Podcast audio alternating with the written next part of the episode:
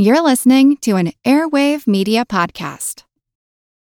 When you need mealtime inspiration, it's worth shopping Kroger, where you'll find over 30,000 mouthwatering choices that excite your inner foodie. And no matter what tasty choice you make, you'll enjoy our everyday low prices, plus extra ways to save, like digital coupons worth over $600 each week. You can also save up to $1 off per gallon at the pump with fuel points. More savings and more inspiring flavors make shopping Kroger worth it every time. Kroger, fresh for everyone. Fuel restrictions apply. This episode is brought to you by La Quinta by Wyndham. Your work can take you all over the place, like Texas. You've never been, but it's going to be great because you're staying at La Quinta by Wyndham. Their free bright side breakfast will give you energy for the day ahead. And after, you can unwind using their free high speed Wi Fi. Tonight, La Quinta. Tomorrow, you shine. Book your stay today at lq.com. This is Tanja from Our Next Life, and you're listening to the What's Up Next podcast. This is Dragon Guy from thedragonsonfire.com, and you're listening to the What's Up Next podcast. This is Dragon Gal from thedragonsonfire.com, and you're listening to the What's Up Next podcast. Welcome to What's Up Next, where your hosts Paul David Thompson and Doc G take the discussion on topics in the financial independence movement to the next level. Guest panelists share their opinion to questions that don't have clear answers to help you refine your path to financial independence. Welcome. This is Paul David Thompson from Ready Investor One. And this is Doc G from diversify.com. So, Paul Thompson, what's up next? How does physical health impact your path to financial independence? That is the question of this episode. And we have three guests on the line today Tanja from Our Next Life, Dragon Gal, and Dragon Guy from the dragonsonfire.com. So, Tanja, can you tell me a little bit about yourself and your story of FI? Sure. I am 39. I live in Lake Tahoe, California. My husband, Mark, is 41, almost 42. And we retired at the end of last year from careers in political consulting. Perfect. And Dragon Guy and Dragon Gal, quick intro to your blog and your story. Hi, I'm Dragon Gal, and I was an educator for over 18 years full time. And then I quit in 2017, and I currently do volunteer work through a cancer nonprofit that's here locally and I also blog at thedragonsonfire.com. Mostly I write about my experience in early retirement. And Dragon Guy? And I'm Dragon Guy. I've been I've worked in finance my entire career, uh, mostly doing budgeting and forecasting work. In 2011, at the age of 34, I was diagnosed with chronic myeloid leukemia, CML. I've been living with that chronic illness for seven and a half years, uh, where I take pills every day, and will have to take pills every day for the rest of my life. We have reached financial independence, and Dragon Gal has retired. I have not because I'm still struggling with how to get comfortable with the insurance situation and my dealing with my chronic illness. I write at thedragonsonfire.com where I focus on world travel, finances, and my leukemia journey.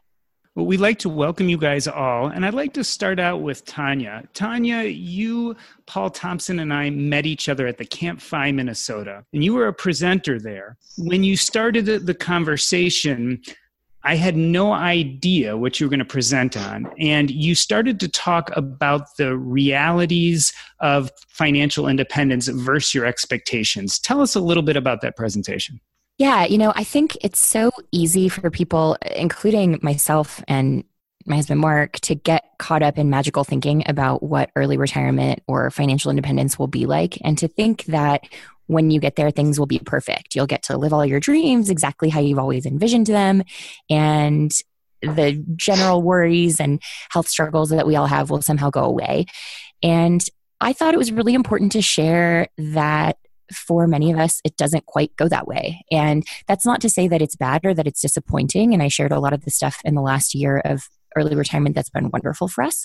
But I, I wanted to talk about how, you know, like we specifically went after this goal to be able to do outdoor things in the mountains, especially while I'm still physically able to do them. But this year hasn't really gone that way. My um, genetic disability has progressed a fair amount to where I have more pain than I used to. And I have described this year as much more indoors focused than I had expected at the start of the year. And so, you know, like just because we are early retired, it doesn't mean that we're somehow superheroes with the ability to do everything that we want to do or to live exactly the way we want to live. And that to me was very much a reality check that even though I knew some of this stuff was on the horizon for me, I didn't expect it to happen as soon as it has. So, Dragon Guy, I'd like to take this over to you a little bit. Tanja tells us a little bit about her perspectives after retirement, but you even mentioned just recently that you specifically have decided not to retire yet. Tell me how your CML affects your decision to retire. Sure. So um, I'm privileged to live in a city that has a top cancer hospital in the country and top leukemia specialists and my current workplace insurance affords me the opportunity to go there. But as I did research on healthcare outside of the workplace, on the you know marketplace plans, none of the pl- marketplace healthcare plans in our area cover the cancer center I go to. I was really left with the decision of, you know, I want to stay with the team that has taken care of me since the beginning. They know CML, they understand what to do when things don't go right. Um, they've been involved with the drugs that I'm on since the beginning um, 10, 15, 20 years ago, or leave them and go to another doctor who may not know as much. It's, it's pretty standard care, but if something goes wrong, they don't understand it as much, and then I'm sort of in a bind. So I'm, I've struggled mostly with just getting access to the same care that I've had if I leave my job and don't have a normal workplace insurance to cover me. So, Dragon Gal, when I read your guys' blog, I kind of understood that it was you who first got the financial independence bug. When you brought this to Dragon Guy and said, I discovered this wonderful thing, you know, financial independence is where it's at, and you told Dragon Guy, what did Dragon Guy say? Did he look at you and say, Hey, I've got CML. We, we can't talk about retirement? So I knew even before I came to him that um, he would need like a plan from my point of view. Um, so he's he's the finance man in the family. So um, I needed to look like I'd done a little research, like I kind of knew what I was talking about. So so I read through um, Money Mr. Money Mustache's blog as much as I could and try to understand as much as I could, um, and just came to him with this idea. I, you know, uh, sent him a bunch of links, like, look what I found. And, you know, he was on board. So when I came to him, he and I just started down this path of really looking at our numbers. We crunched our numbers. He made a bunch of spreadsheets and models, and we discovered we were financially independent. We didn't know that beforehand. So that was actually a very eye opening moment for the both of us. Um, for us to know that you know, outside of his chronic condition, we, we could re- both retire. But right now, the situation with him is we don't know how he can access his current doctor. So, Tanja, I wanted to throw it back to you for a moment. I find it really interesting that for Dragon Guy and Dragon Gal, the chronic health issues made them feel that they couldn't leave their current occupations or at least Dragon Guy couldn't leave his occupation. Yet, to me, from reading your blog, Tanja, it seems like that was a big impetus for you actually to retire early. Yeah. And I mean, to be honest, I think if, if I had something chronic like chronic cancer or leukemia, I, I think it might be a different decision because once you've got tagged with that as a pre pre-existing condition it's a much tougher road in the insurance world but for me you know my my condition is called Ehlers-Danlos syndrome, EDS for short, and it's essentially a connective tissue disease that affects a lot of different body systems. The good thing for me is that most of the care is about management, and it's it's not medication, it's not surgery because both of those actually have bad outcomes. So it's a lot of physical therapy. It's talking to people about some different medications in certain cases, but they tend to be cheaper, older, generic drugs. So a lot of the stuff I do need a lot of care, but it's not really expensive, acute, you know, kind of research, uh, cutting edge care that that tends to be much pricier. But for me, because my condition is progressive and I've watched a lot of it affect my dad, it's very much a ticking clock for me. So it's not something that I can ever keep stable for a long period. It's always going to get worse. My mobility is going to get worse over time. My pain's going to get worse. And knowing that, I just couldn't gamble with the idea that I'd spend all of my able bodied years and relatively pain free years at the office or at, at a desk or traveling for work or doing all the stuff that I used to do that really exacerbated things because the stress of it made it worse.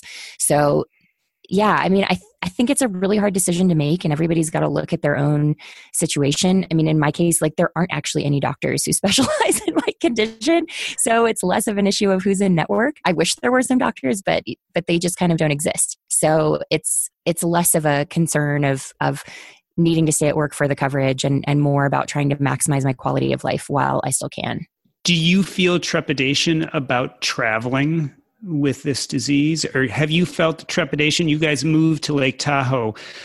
Were you concerned that you would find a doctor be comfortable with them and then have to leave them or have a crisis out of state or out of country and not have the doctors around you who could manage it? It's a good question. I, I think the nature of eds is that the the crises tend to be pain related or mobility related and and the cures for that are very uh, old school. You know it's like okay, you don't walk around for a few days, or you have to take more pain meds than maybe you want to take, which I generally try to avoid. Not really, you know, my concern with travel is more that I might go somewhere and waste a week because I, I don't feel good and can't really move around and see the place. But that again is an argument for retiring early where we can take a trip for a month to a place instead of a week, which was kind of our limit before while we were working. And so, yeah, the, the question of doctors is is a tough one. But again, you know, like this sounds so so cynical, but really I've never felt like I had a great team of doctors anywhere. And so the thought of leaving them was was less disruptive. I, th- I think if anything now I have probably the best team I've ever had of doctors in Reno, which is about a half hour away from us. And the you know they, they can't do a whole lot for me, but I at least feel listened to, which I think folks who've had chronic health conditions understand feels like a very big deal all on its own. So, Dragon Guy, it seems like your situation is a little different, that you do seem to have a team behind you that you feel real comfortable with. Do you feel stress about traveling? I see as part of your website, that's a big part of what you guys are interested in. Do you ever worry that you're going to find yourself in a foreign country or in another state, have some type of crisis, and not have the help you need? No, I've actually really never worried about that. I think my biggest fear when I travel is I don't have my drugs with me. But that, aside from my passport, is you know one of the top two things I just look at when I pack. I think I've learned enough about the you know the, the leukemia to just understand the things that could go wrong, and if they do, I just need to be on top of things. But it's never it hasn't slowed us down. I mean, we were on a airplane six weeks after I was diagnosed, and you know pretty much haven't missed a beat in our travels. And I don't I don't see it slowing us down as long as I feel the way I do, which hasn't been an issue.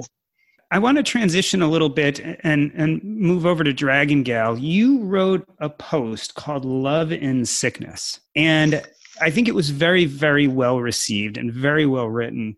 And at the end, you talk a little bit about not knowing. So to give you some background, Dragon Guy, I believe it was close to his diagnosis. He had a bone marrow biopsy. It had caused a lot of bleeding. You had to rush him to the hospital. Scary moments, I imagine when I look at your website, you talk about moving towards health both fiscally and physically. And that post made me think a lot about the unknown. So I know this is a tough question. What scares you more, the unknown about your fiscal health or the unknown unknowns about your physical health? That's such a great question. You know, in the past, it, you know, when when D guy was first diagnosed, of course, it was our physical health. You know, that when uh, during his initial diagnosis, there there was a lot we didn't know. You know, I think it, we were just in survival mode for a couple of years. You know, trying to understand how his body was reacting to the medication. Um, he was very fatigued the first, I want to say, month or something as his body got kind of used to the drug. We have always done well financially. We always lived well below our means. You know, I was certainly never um, bringing in the the big bucks as an educator, but we always lived very far below our means, and we always, um, you know, felt pretty secure financially. I think the big question for us now is what happens if Dragon Guy um, wants to retire early, like me you know what is he going to do you know um, there was one plan that we came across um, that he could get on to get access to the cancer hospital that he's currently at but it's like a $15000 deductible and that's not even including the premiums so i think I think it's become a little bit more complicated as we talk about early retirement as to what is more uh, concerning. And uh, additionally, um, Dragon Guy is potentially getting off his medication, and I'll let him talk more about that. And that's exciting news, but that also kind of complicates things. Yeah, I, I saw you guys write a little bit about that. And the fact is, getting off your medication, Dragon Guy, could actually lead to more expenses in the future and could actually worry you more about your financial independence plan than actually being in the middle of active treatment. Talk about that a little bit. Yeah, so currently my, I'm tested through blood tests twice a year, and and if I stay on my drug, um, I pretty much would just need blood work twice a year where they test for the CML.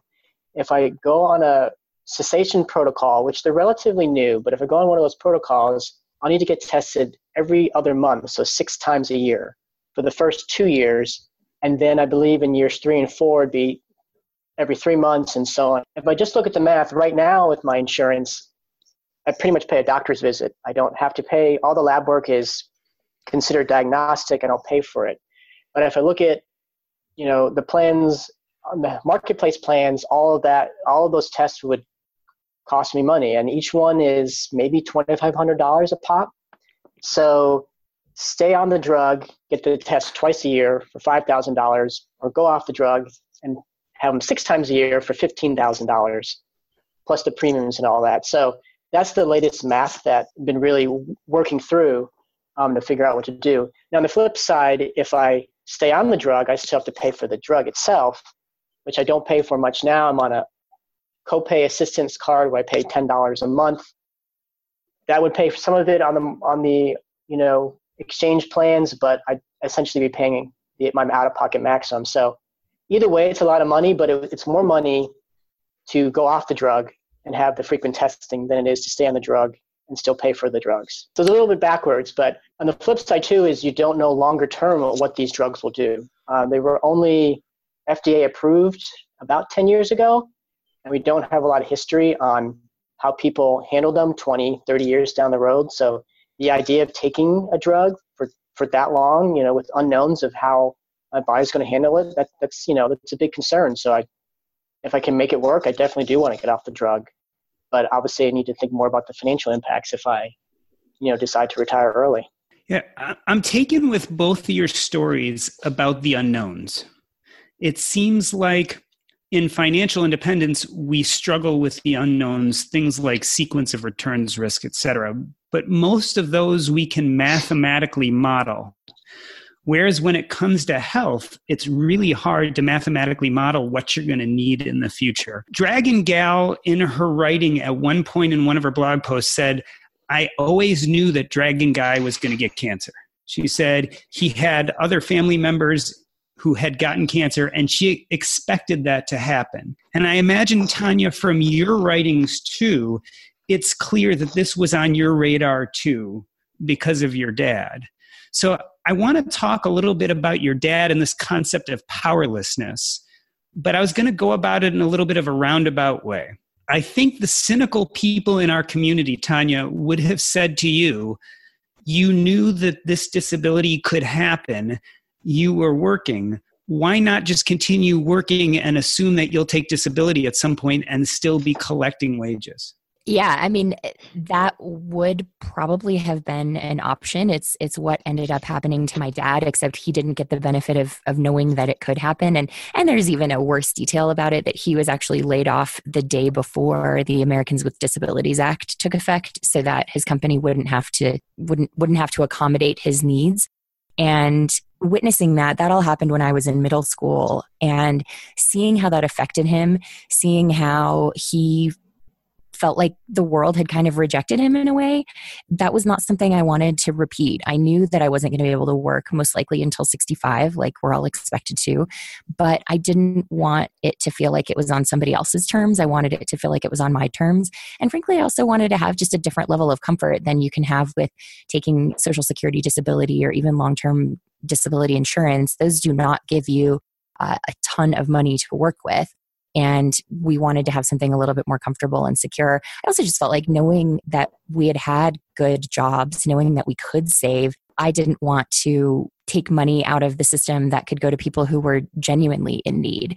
And so it was it was really a combo of all those things but I mean the truth is that most people who become disabled don't know that it's happening. So I really urge everyone whether you have cancer or a genetic disability or anything in your family history to think of saving money as empowering yourself and giving yourself options in case bad health outcomes come your way because that stuff is not altogether unlikely. You know, we plan for these like crazy financial black swan events, but we don't plan for very common occurrences like disability or divorce or, you know, right now there aren't very many people talking about climate change. Like these are all things that are likely and, and that should be a driving factor for all of us in saving money. You talk about in one of your posts, Tanja, the specific feelings of powerlessness while watching your father. Mm-hmm. Was that a major driver in retiring early for you?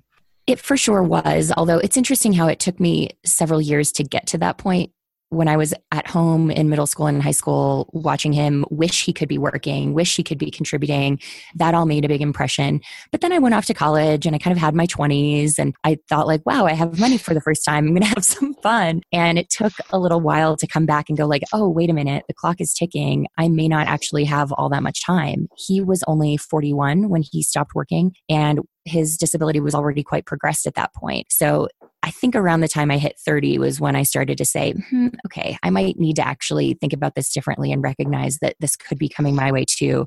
So, yeah, it was highly influential, but I, I don't want to claim that it was completely linear. I still had my youthful indiscretion years too. So, Dragon Gal, was there any guilt involved when you decided to retire early, seeing that Dragon Guy, at least for the time being, needed to stay in his job? Sure. Yeah. There was, de- there's definitely guilt and and there's guilt now you know um there continues to be because i mean there's an uneven nature to our relationship now um transitioning into my early retirement. You know he's going off to work you know he's looking a little stressed he's looking a little frustrated and i'm totally relaxed you know? And when he comes home i'm just chilling out you know reading books and he's you know you know talking about these meetings he was forced to attend. So guilt is definitely an, an, aspect of you know when one spouse retires early and the other doesn't.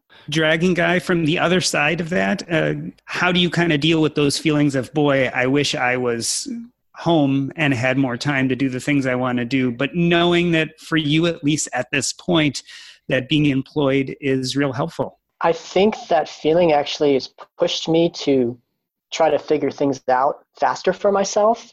I think the old me and maybe not seeing how Dragon Gal has sort of enjoyed life would have just said, I'm going to work because I need the insurance. And some years, 5, 10, 15, 20, someone will figure out the insurance situation here. But I think just watching her be relaxed, seeing the things she's doing in her free time, it, it made me want it more. And it's made me more determined to do the research, crunch the numbers, just start thinking more about all the situations where I could make it work. You know, what could we cut back financially to make it work? How do I still stay in the best health so that we can all make it work? So I think in a weird way, it's motivated me as opposed to, you know, sort of discouraged me. This episode is brought to you by Range Rover Sport. Range Rover Sport leads by example. With a visceral, uncompromising, and dramatic feel, this car helps you rise to the occasion. How does it do that? Range Rover Sport has powerful on road performance and commanding all terrain capability by combining assertiveness with signature Range Rover refinement. This is the car that redefines sporting luxury. The new Range Rover Sport features advanced cabin technologies such as active noise cancellation and cabin air purification, purposeful cockpit like driving position and award winning Pivi Pro infotainment is at the heart of the experience and provides intuitive control of the vehicle systems. Design your Range Rover Sport at LandRoverUSA.com. Once again, explore and build your Range Rover Sport at L A N D R O V E R U S A.com. That's LandRoverUSA.com. All right, so most of us know the bad news already. If you were using Mint as a budgeting app, it has shut down. But the good news is there's something better, and it's called Monarch Money. I started using Monarch Money myself about five months ago, and I knew immediately that I liked it more than any other budgeting app I had ever used. For one, it focuses on collaboration. This is easy to share with your spouse, your partner, your financial advisor, and it's aspirational. Not only can you look at your current budget, but what do you want to buy? What do you want your goals to be? You can focus on those in Monarch Money. It's the next generation of personal finance apps. Monarch is the top rated all in one personal finance app. It gives you a comprehensive view of all your accounts, investments, transactions, and more. Furthermore, you can create custom budgets, track progress toward financial goals, and collaborate with your partner. And now get an extended 30-day free trial when you go to monarchmoney.com slash earn. Again, that's monarchmoney.com slash E-A-R-N. What I like about this app is it's intuitive, easy to use, quick to sign on. It's collaborative, as we talked about. It's customizable. The idea is you can use this app the way you want to use it. And the reason why is the Monarch Money team is customer focused. They are focusing on you, me, and all the other people who want to use this app to live a better financial life. After trying out Monarch Money for myself, I understand why it's the top rated personal finance app. And right now, listeners of this show will get an extended 30 day free trial when you go to monarchmoney.com slash earn. That's M O N A R C H M O N E Y dot com slash E A R N for your extended 30 day free trial. Tanja, when we look at the people listening to this podcast, we've now heard two different scenarios. One scenario where retiring early was best for you and fulfilled your needs.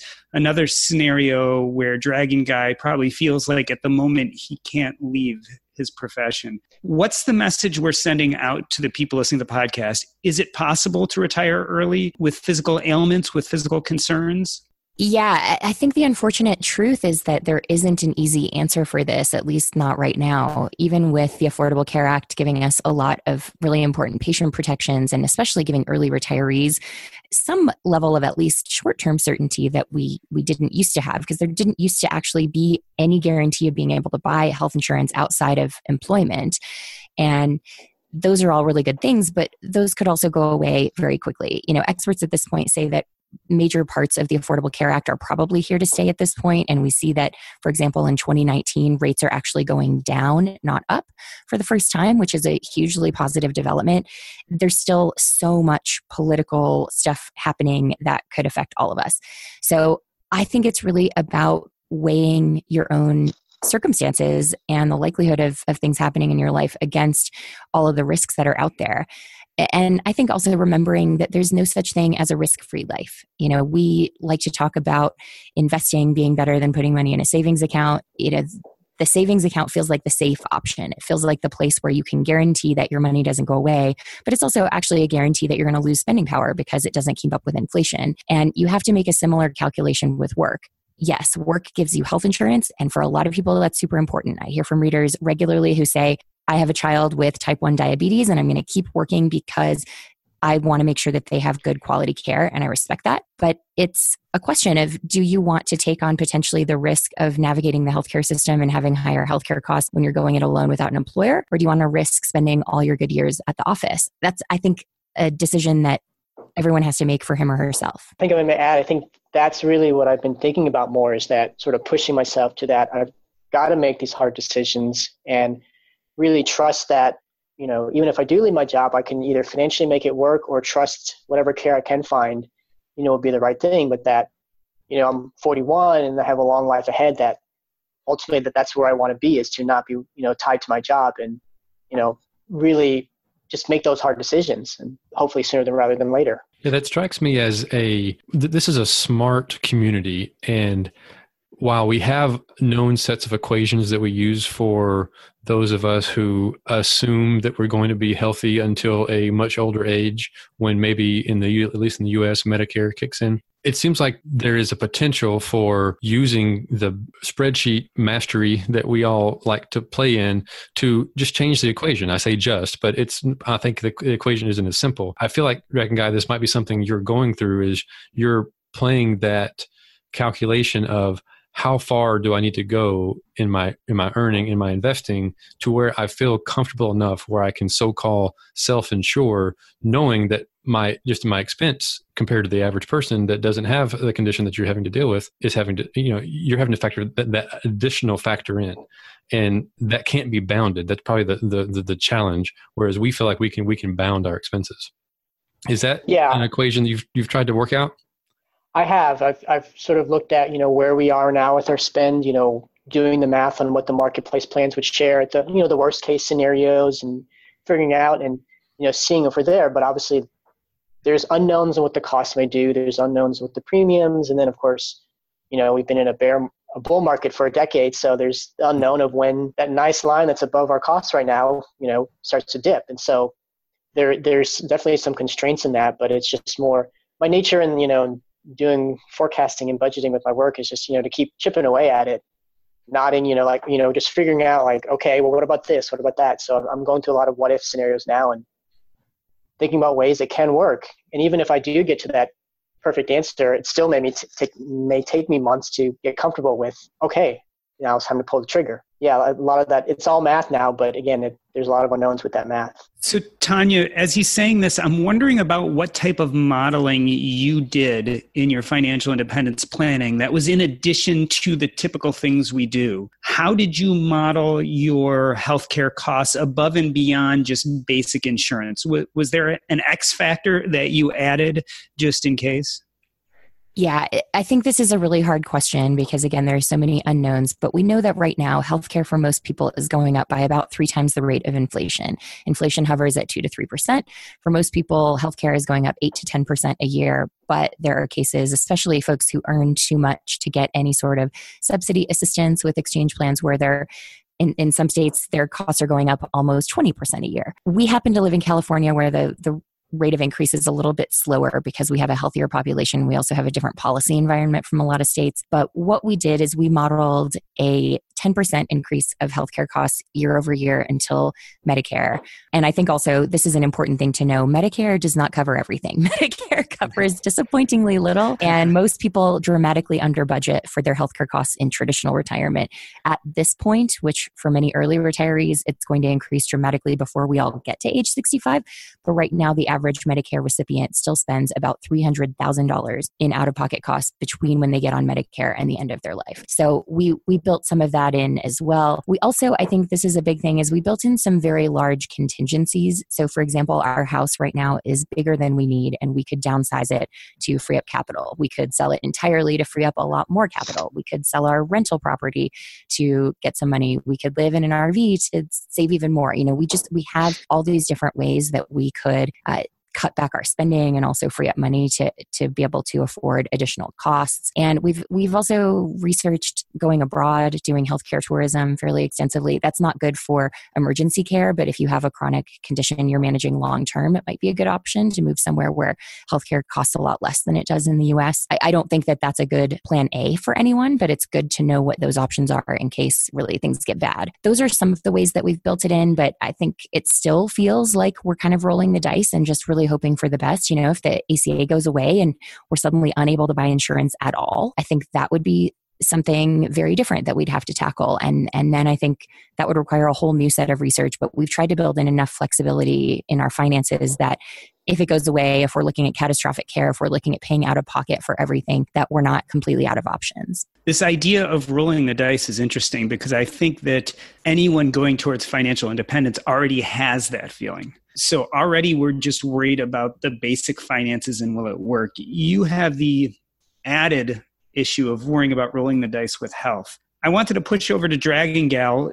This whole idea of contingencies, is that something you kind of daydream about of all the different contingencies in case you end up having more healthcare associated costs? Um, so I'm not, I, hmm, I'm not really the planner. I guess, in in the couple. I'm going to be honest. That's going to be Dragon Guy, you know. So, um, and in some ways, that's brought a lot of stress for me. You know, um, when he was diagnosed with leukemia, I felt like my life was totally out of control. You know, and um, it's taken me a long time kind of mentally and emotionally to get to a place where I can understand what I can control and what I can't control. We have been running a, a lot of different scenarios but um, I, I think sometimes we just have to go with uh, faith a little bit, you know, um, and just take it moment by moment. You know, certainly that's what when we talked to um, D Guy's oncologist this past visit, he said, you know, we brought up the fact that D Guy's thinking of retiring early. And the oncologist kind of just blew us off. Okay, well, come talk to me when it happens. You know, we, were, we were coming across telling him, like, no we want to plan ahead we want to think about this you know um, what could we do? Do we see other oncologists uh, you know how many t- lab tests does he need? No tell me when it happens. You know so if he's not worried i mean i'm starting to wonder if we should worry as much i don't know. There ha- there needs to be a little bit of a balance i guess. I love this question about control because I think in both spheres, finances as well as healthcare, we all strive for control. And it's something I think we all trip over at times. Dragon Guy, I want to come back to you. Does pursuing financial independence make you feel more in control of your life or less in control? Definitely more in control. I think until we learned what the term meant and how the math worked, I really didn't know much about it. I didn't think about what was needed, you know, how much money we needed to retire. It was just like, well, we're saving aggressively, we're spending less than we earn, we have money in our portfolio, great. But I really didn't have any control over it. I didn't know what we spent money on. But now it's been the complete opposite. Now that I understand it and want to preserve it, you know, we track our spending, you know, aggressively. Um, I have all the models now to figure out what, all the models to think about, you know, how to think about what our numbers will look like going forward. So, um, if anything, it's brought more control into my life from a financial standpoint now that I understand what it is and what I need to do to make sure we stay there. Tanja, I, would ask you the same question. Has retiring early brought more control to your life or less control to your life? It's an interesting question. I, I think Uh, to be honest, I would say it's not much different if you just think about it in terms of working versus non working. I do think I got the biggest boost in the sense of control after we had saved probably three or four years of living expenses. And we knew that if we had to quit or if we got laid off, that we'd be fine for an extended period. To me, that was where the greater sense of control came, not even achieving full financial independence. So I think you can achieve partial FI and get a lot of that sense of power, that sense of having options or not being uh, boxed into a corner by by money. But yeah, beyond that, it's it sort of goes both ways. Like in some ways, not working makes me feel more in control of my time, certainly, but less in control of what happens with healthcare. And work was pretty much the exact opposite. That's interesting too, because that I find myself in this kind of nebulous, kind of retired, kind of not retired, because I'm still earning money in my air quote retirement. And so I have the question to the panel post early retirement. Two of the three of you are currently early retired, and one of you is considering it. Are there plans, are there considerations for earning money between now and, and when you are older and you're in and you physically cannot, um, whether that is soon or uh, the more traditional age of 60 to 70 years old, that's when you actually stop thinking about earning money, but you kind of supplement your earning by fun activities between now and then. Tanja, do you have any thoughts? Yeah, I mean, we built our plan on the assumption that we would never have to earn another dollar and we'd be okay. So I'm sure by lots of people's estimations, we oversaved. For us, that feels like exactly the right thing to do. We don't feel like we oversaved. But that said, we have definitely earned some money this year that we did not expect to earn. I got the opportunity to write a book, which has been a lifelong dream. And so that was an easy thing to say yes to. I would love to write more books. I love speaking about different aspects of financial independence, and sometimes that can pay. I really just want to do it because I love speaking and I, I like the idea of getting to travel to fun places. So if people want to pay me and fly me somewhere, I will say yes very quickly. Um, but those don't feel like work the way that other projects would. So, yeah, I, I, think it is a case of there is a lot of money to be made that is easier to get when you don't need it, which is an unfortunate thing for our society, but it's been favorable in our case. So, I, I think we probably will have things like that that earn us some money here and there, and we are certainly not going to turn it down. Dragon Gal, any thoughts of, you know, any side hustles or going back to work at some point? I'm pretty sure I'm not going to go back full time, at least not as an educator. So um, I have had the opportunity to, to go back part time, which I did do as a teacher, and and it was okay. You know, I don't think that I might do it again just because I just value my freedom too much. So currently, in terms of side hustles, I, I will not be breaking 5,000 this year, you know, and that's considering the part-time job that I took and I do a little tutoring, but it's, I'm not making that much. All right. And Dragon Guy, do you think even after you retire, do you think you'll be making money at some point? Right now, I don't have any plans to. Um, in fact, you know, just as I've dug more into the Affordable Care Act and the subsidies, I've actually looked at ways to make sure we keep our income as low as possible to make some of those costs, you know, lower. But my goal right now is when I do retire is to not work. I mean, obviously, as we all see that things change, but I have no desire right now, no plans to. I don't see myself starting a business on my own. You know, we haven't, we're not talking about monetizing our blog or anything. So I think for now, it's really just not focusing on working and enjoying life. And so that brings us to the summary of the episode in this conversation. And it's what I largely expected is that there aren't clean answers yet. And so it was less of a question of can we solve for this problem today, but it was how does it influence our path to financial independence? Uh, I would like to get any last thoughts from any of the guests on that. And do you feel like there is more to be said? Is there something more that the community can be doing to help guide the listeners on their path that might be influenced by their physical health. Because while we're talking about specific cases where you guys are going through known events, all of us will have something to deal with sooner or later. And it might be sooner than we think. And this kind of goes back to this risk management discussion that what is left to say that could help influence or guide our audience? I think the the thing that I would really like to leave everyone with is that, like you said, Paul, healthcare is something that affects all of us. We will all have something happen at some point if we are lucky enough to live long lives.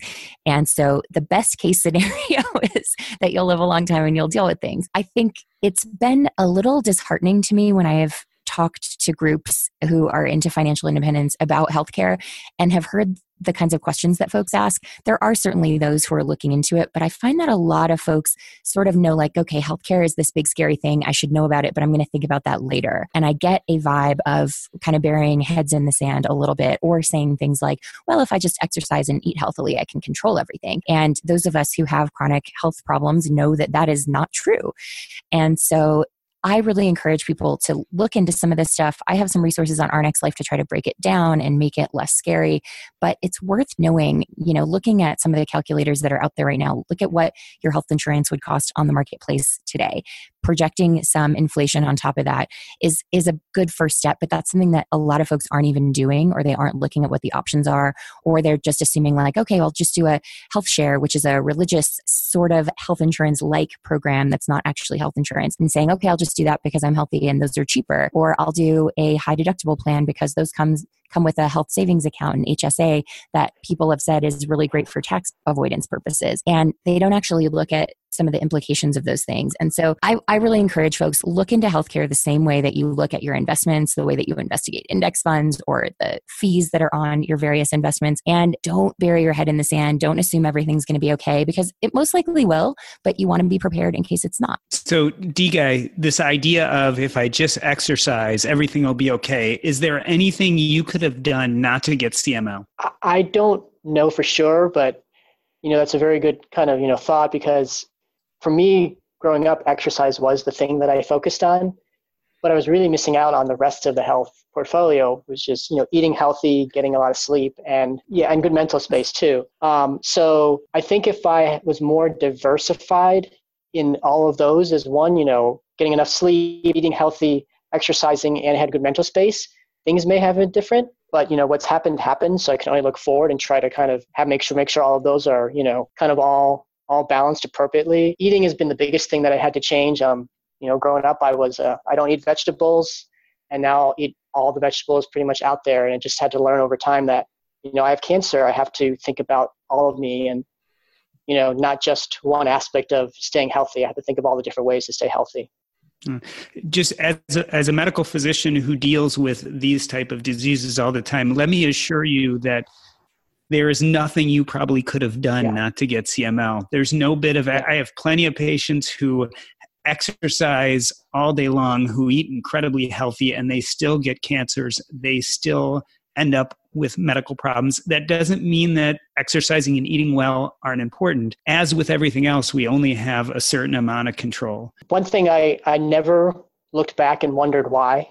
I never said to myself, why me? What did I do differently? I just said, you know, I have this and I'm going to go fight it going forward and be healthy going forward. So fortunately, I never, you know, dwelt on the what, what I could have done differently and just said, this is what I'm dealt with and figure out how to how to attack it going forward. Well, I think that's a perfect conclusion to this conversation. Tanja, what's up next for you and where can people find you on the internet? Up next for me is my book, Work Optional Retire Early the Non Penny Pinching Way, is coming out in March 2019. And you can find me at ournextlife.com or on Twitter at our underscore next life. Dragon Gal and Dragon Guy, what is up next for you guys and where can the listeners find you? So um, I am currently working on um, starting a support group for um, young adult cancer survivors and caregivers um, for helping people create healthy habits um, as they move forward in their cancer journey.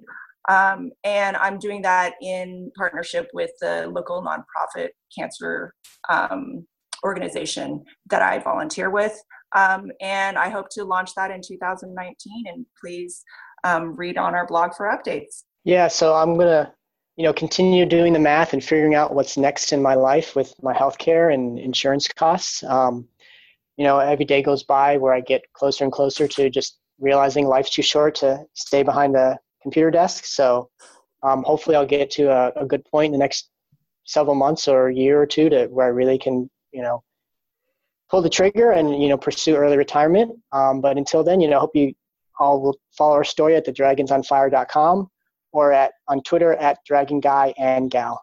So, you know, it was really interesting this conversation. One thing that I gleaned from it was that those of us who consider ourselves in good health, when we pursue financial independence, we spend a lot of time and energy worrying about financial independence, worrying about sequence of returns risk, worrying about having enough money. With our guests today, the Dragons and Tanja, not only did they have to worry about their financial independence plan being airtight, they also had to worry about their health. And the problem with health is it's not nearly as predictable as our finances. So we can mathematically model what's going to happen over the next 10 years, what the likelihood of sequence of returns risk is, what a safe withdrawal rate should be. Those are all things that we can mathematically calculate. Our, our calculations may not be perfect, but it gives us a framework to be comfortable with. Mm-hmm. But when it comes to health, we just don't know what could happen over the next 10 years. And this is not just for the Dragons and Tanja. This is for all of us. But unfortunately, they've had to face this issue much earlier than the rest of us. Right. So knowing that they had these illnesses meant that they had to actually create mathematical models they had to understand the cost of their illness, the cost of blood tests and insurance.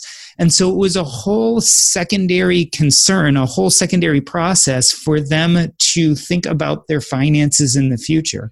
And I imagine that it's quite stressful. But then Tanja also brought it back and said, hey, the you know, the rest of the world who's pursuing financial independence doesn't really think much about healthcare. Yeah, they might think about how am I going to have healthcare coverage uh, but they don't realize that just like with your finances, you can have black swan events, that with your health care, you can have black swan events, and you can become ill yourself. You can have accidents. Your healthcare costs may not be what you thought they would be. So, one of the big take homes is that the rest of us, maybe we have to wake up and start doing some of these financial calculations about our healthcare alongside and in parallel to the same discussions we're having about financial independence in our finances. What, what do you think? Well, I, I like that because it's with the right calculations financially, you you may or may not hit a black swan event. But with your health, it the, the fact that we're going to all have declining health, barring some really um, significant advancement in, in medical te- technology that I don't think is going to come, is we're all going to have declining health, and our cost of uh, Uh, of our healthcare are, are is going to increase over time. It is that's just a, a function of getting older, and then how does your insurance play into that, and how much of it is are you going to pay for yourself? Is it going to be subsidized by the government? Is it going to be covered by insurance? Man, it's just it's an uncertainty that I don't have good numbers to plug in right now, and that's one of the great benefits of the ACA that that I've that applies to me personally is I, I felt much more comfortable not having a traditional day job, so I could go out and get health insurance through the, the local exchange because there's no idea, there's not this concept of pre-existing conditions any longer. But the big question is, how long will that last? And and Tanja is very plugged into this stuff, and, and she she seems to believe that based on the pundit that she follows, that most of the ACA is here to stay. But is that going to be the pre-existing condition? Uh, there is some concern that she brought up at the talk she did at Camp FI Midwest about this concern of pre-existing condition and if you have a gap in coverage like what i have i have a health i'm currently on, on liberty health share and this it's november now and it's time to start reconsidering what i'm doing for 2019 and based on what she said i am probably going to switch to an exchange which is probably going to cost more because i am concerned about this pre-existing condition gap that might influence me later on with legislation change down the road.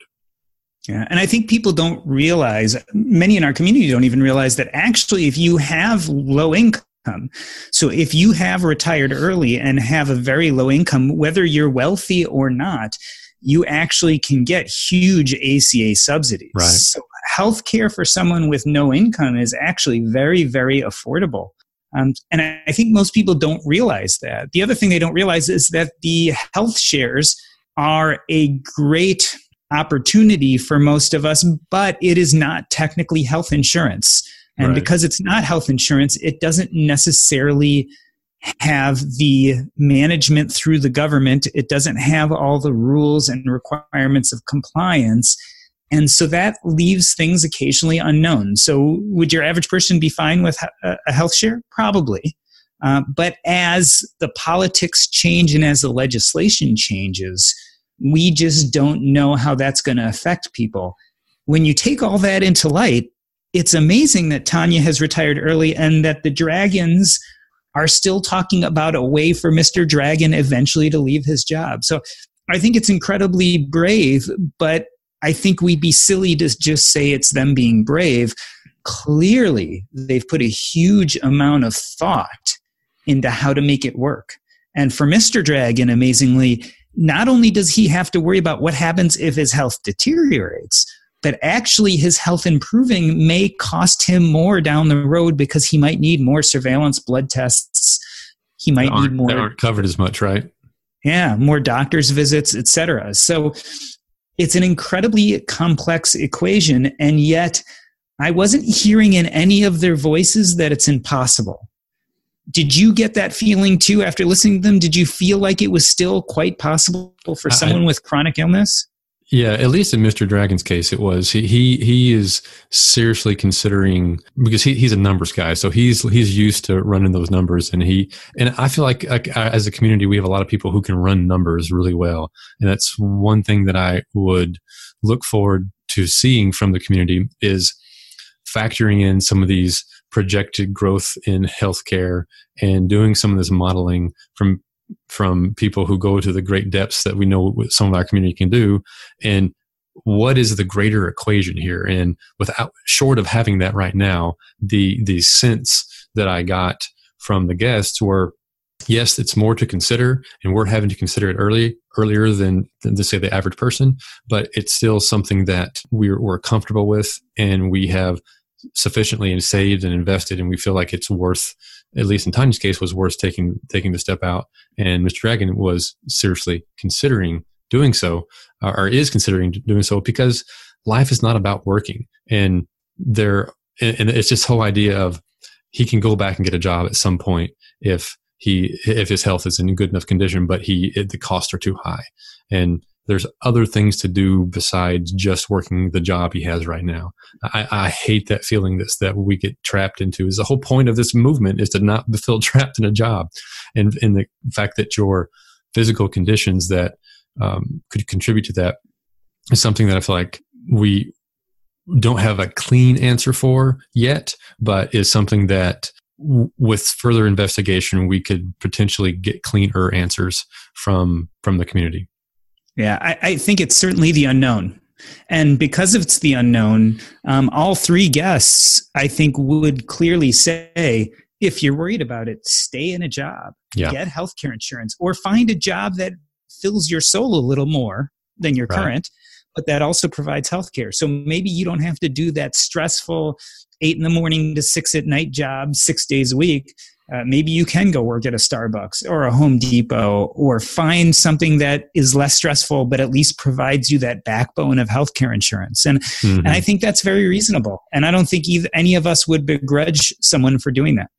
Yeah, one thing we didn't talk about too much was this idea of medical tourism or geo arbitrage. uh, That there, depending on your condition um, or depending on your health, might be a very viable option. I don't think it was for the Dragons because uh, his his the health care that he needed is something that was eh, better suited in the U.S.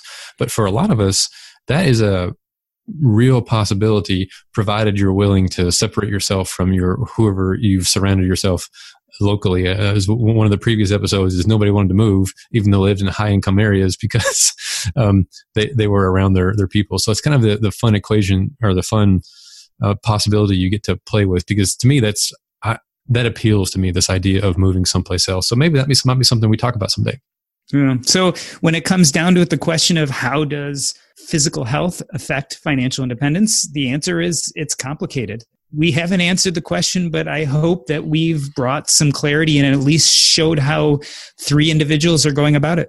This has been the What's Up Next podcast. On behalf of me, Doc G, and Paul Thompson, we wanted to thank Dragon Guy, Dragon Gal, and Tanja for being our guests. And that's a wrap. Oh, thedragonsonfire.com. See, blooper rule. Blooper number one. Dragon Gal and Dragon Guy from, oh, I forgot your blog name. The Dragons on fire. Dragons on fire. Three, two, one. From the oh, I, I already got it. I'm gonna write it down. I've I'm, I'm gonna fire my friend. We have two cats at home, and they tend to, when they hear us on conference calls, join us. So we, Just part of it. No. apologize. Well, I I have kids and they come home from school and they're like, "Be quiet," and they never get the message. So yeah, you know, Tanja, you you want to go first? Wait, you got to tell her what to say. Tanja, or I'll do it right this time. That's a wrap. I don't know. we gotta find a better way to close Yeah. this out. Wait, you Want to learn how you can make smarter decisions with your money? Well, I've got the podcast for you. I'm Sean Pyles, and I host NerdWallet's Smart Money Podcast. Our show features our team of nerds, personal finance experts in credit cards, banking, investing, and more. And they'll help you make the most of your money while cutting through the clutter and misinformation in today's world of personal finance. You'll get clarity on strategies to help you build your wealth, invest wisely, shop for financial products, and plan for major life events. Listen to NerdWallet's Smart Money Podcast wherever you get your podcasts. As a longtime foreign correspondent, I've worked in lots of places, but nowhere as important to the world as China. I'm Jane Perlez, former Beijing bureau chief for the New York Times. Join me on my new podcast, Face Off US versus China, where I'll take you behind the scenes in the tumultuous US China relationship. Find Face Off wherever you get your podcasts.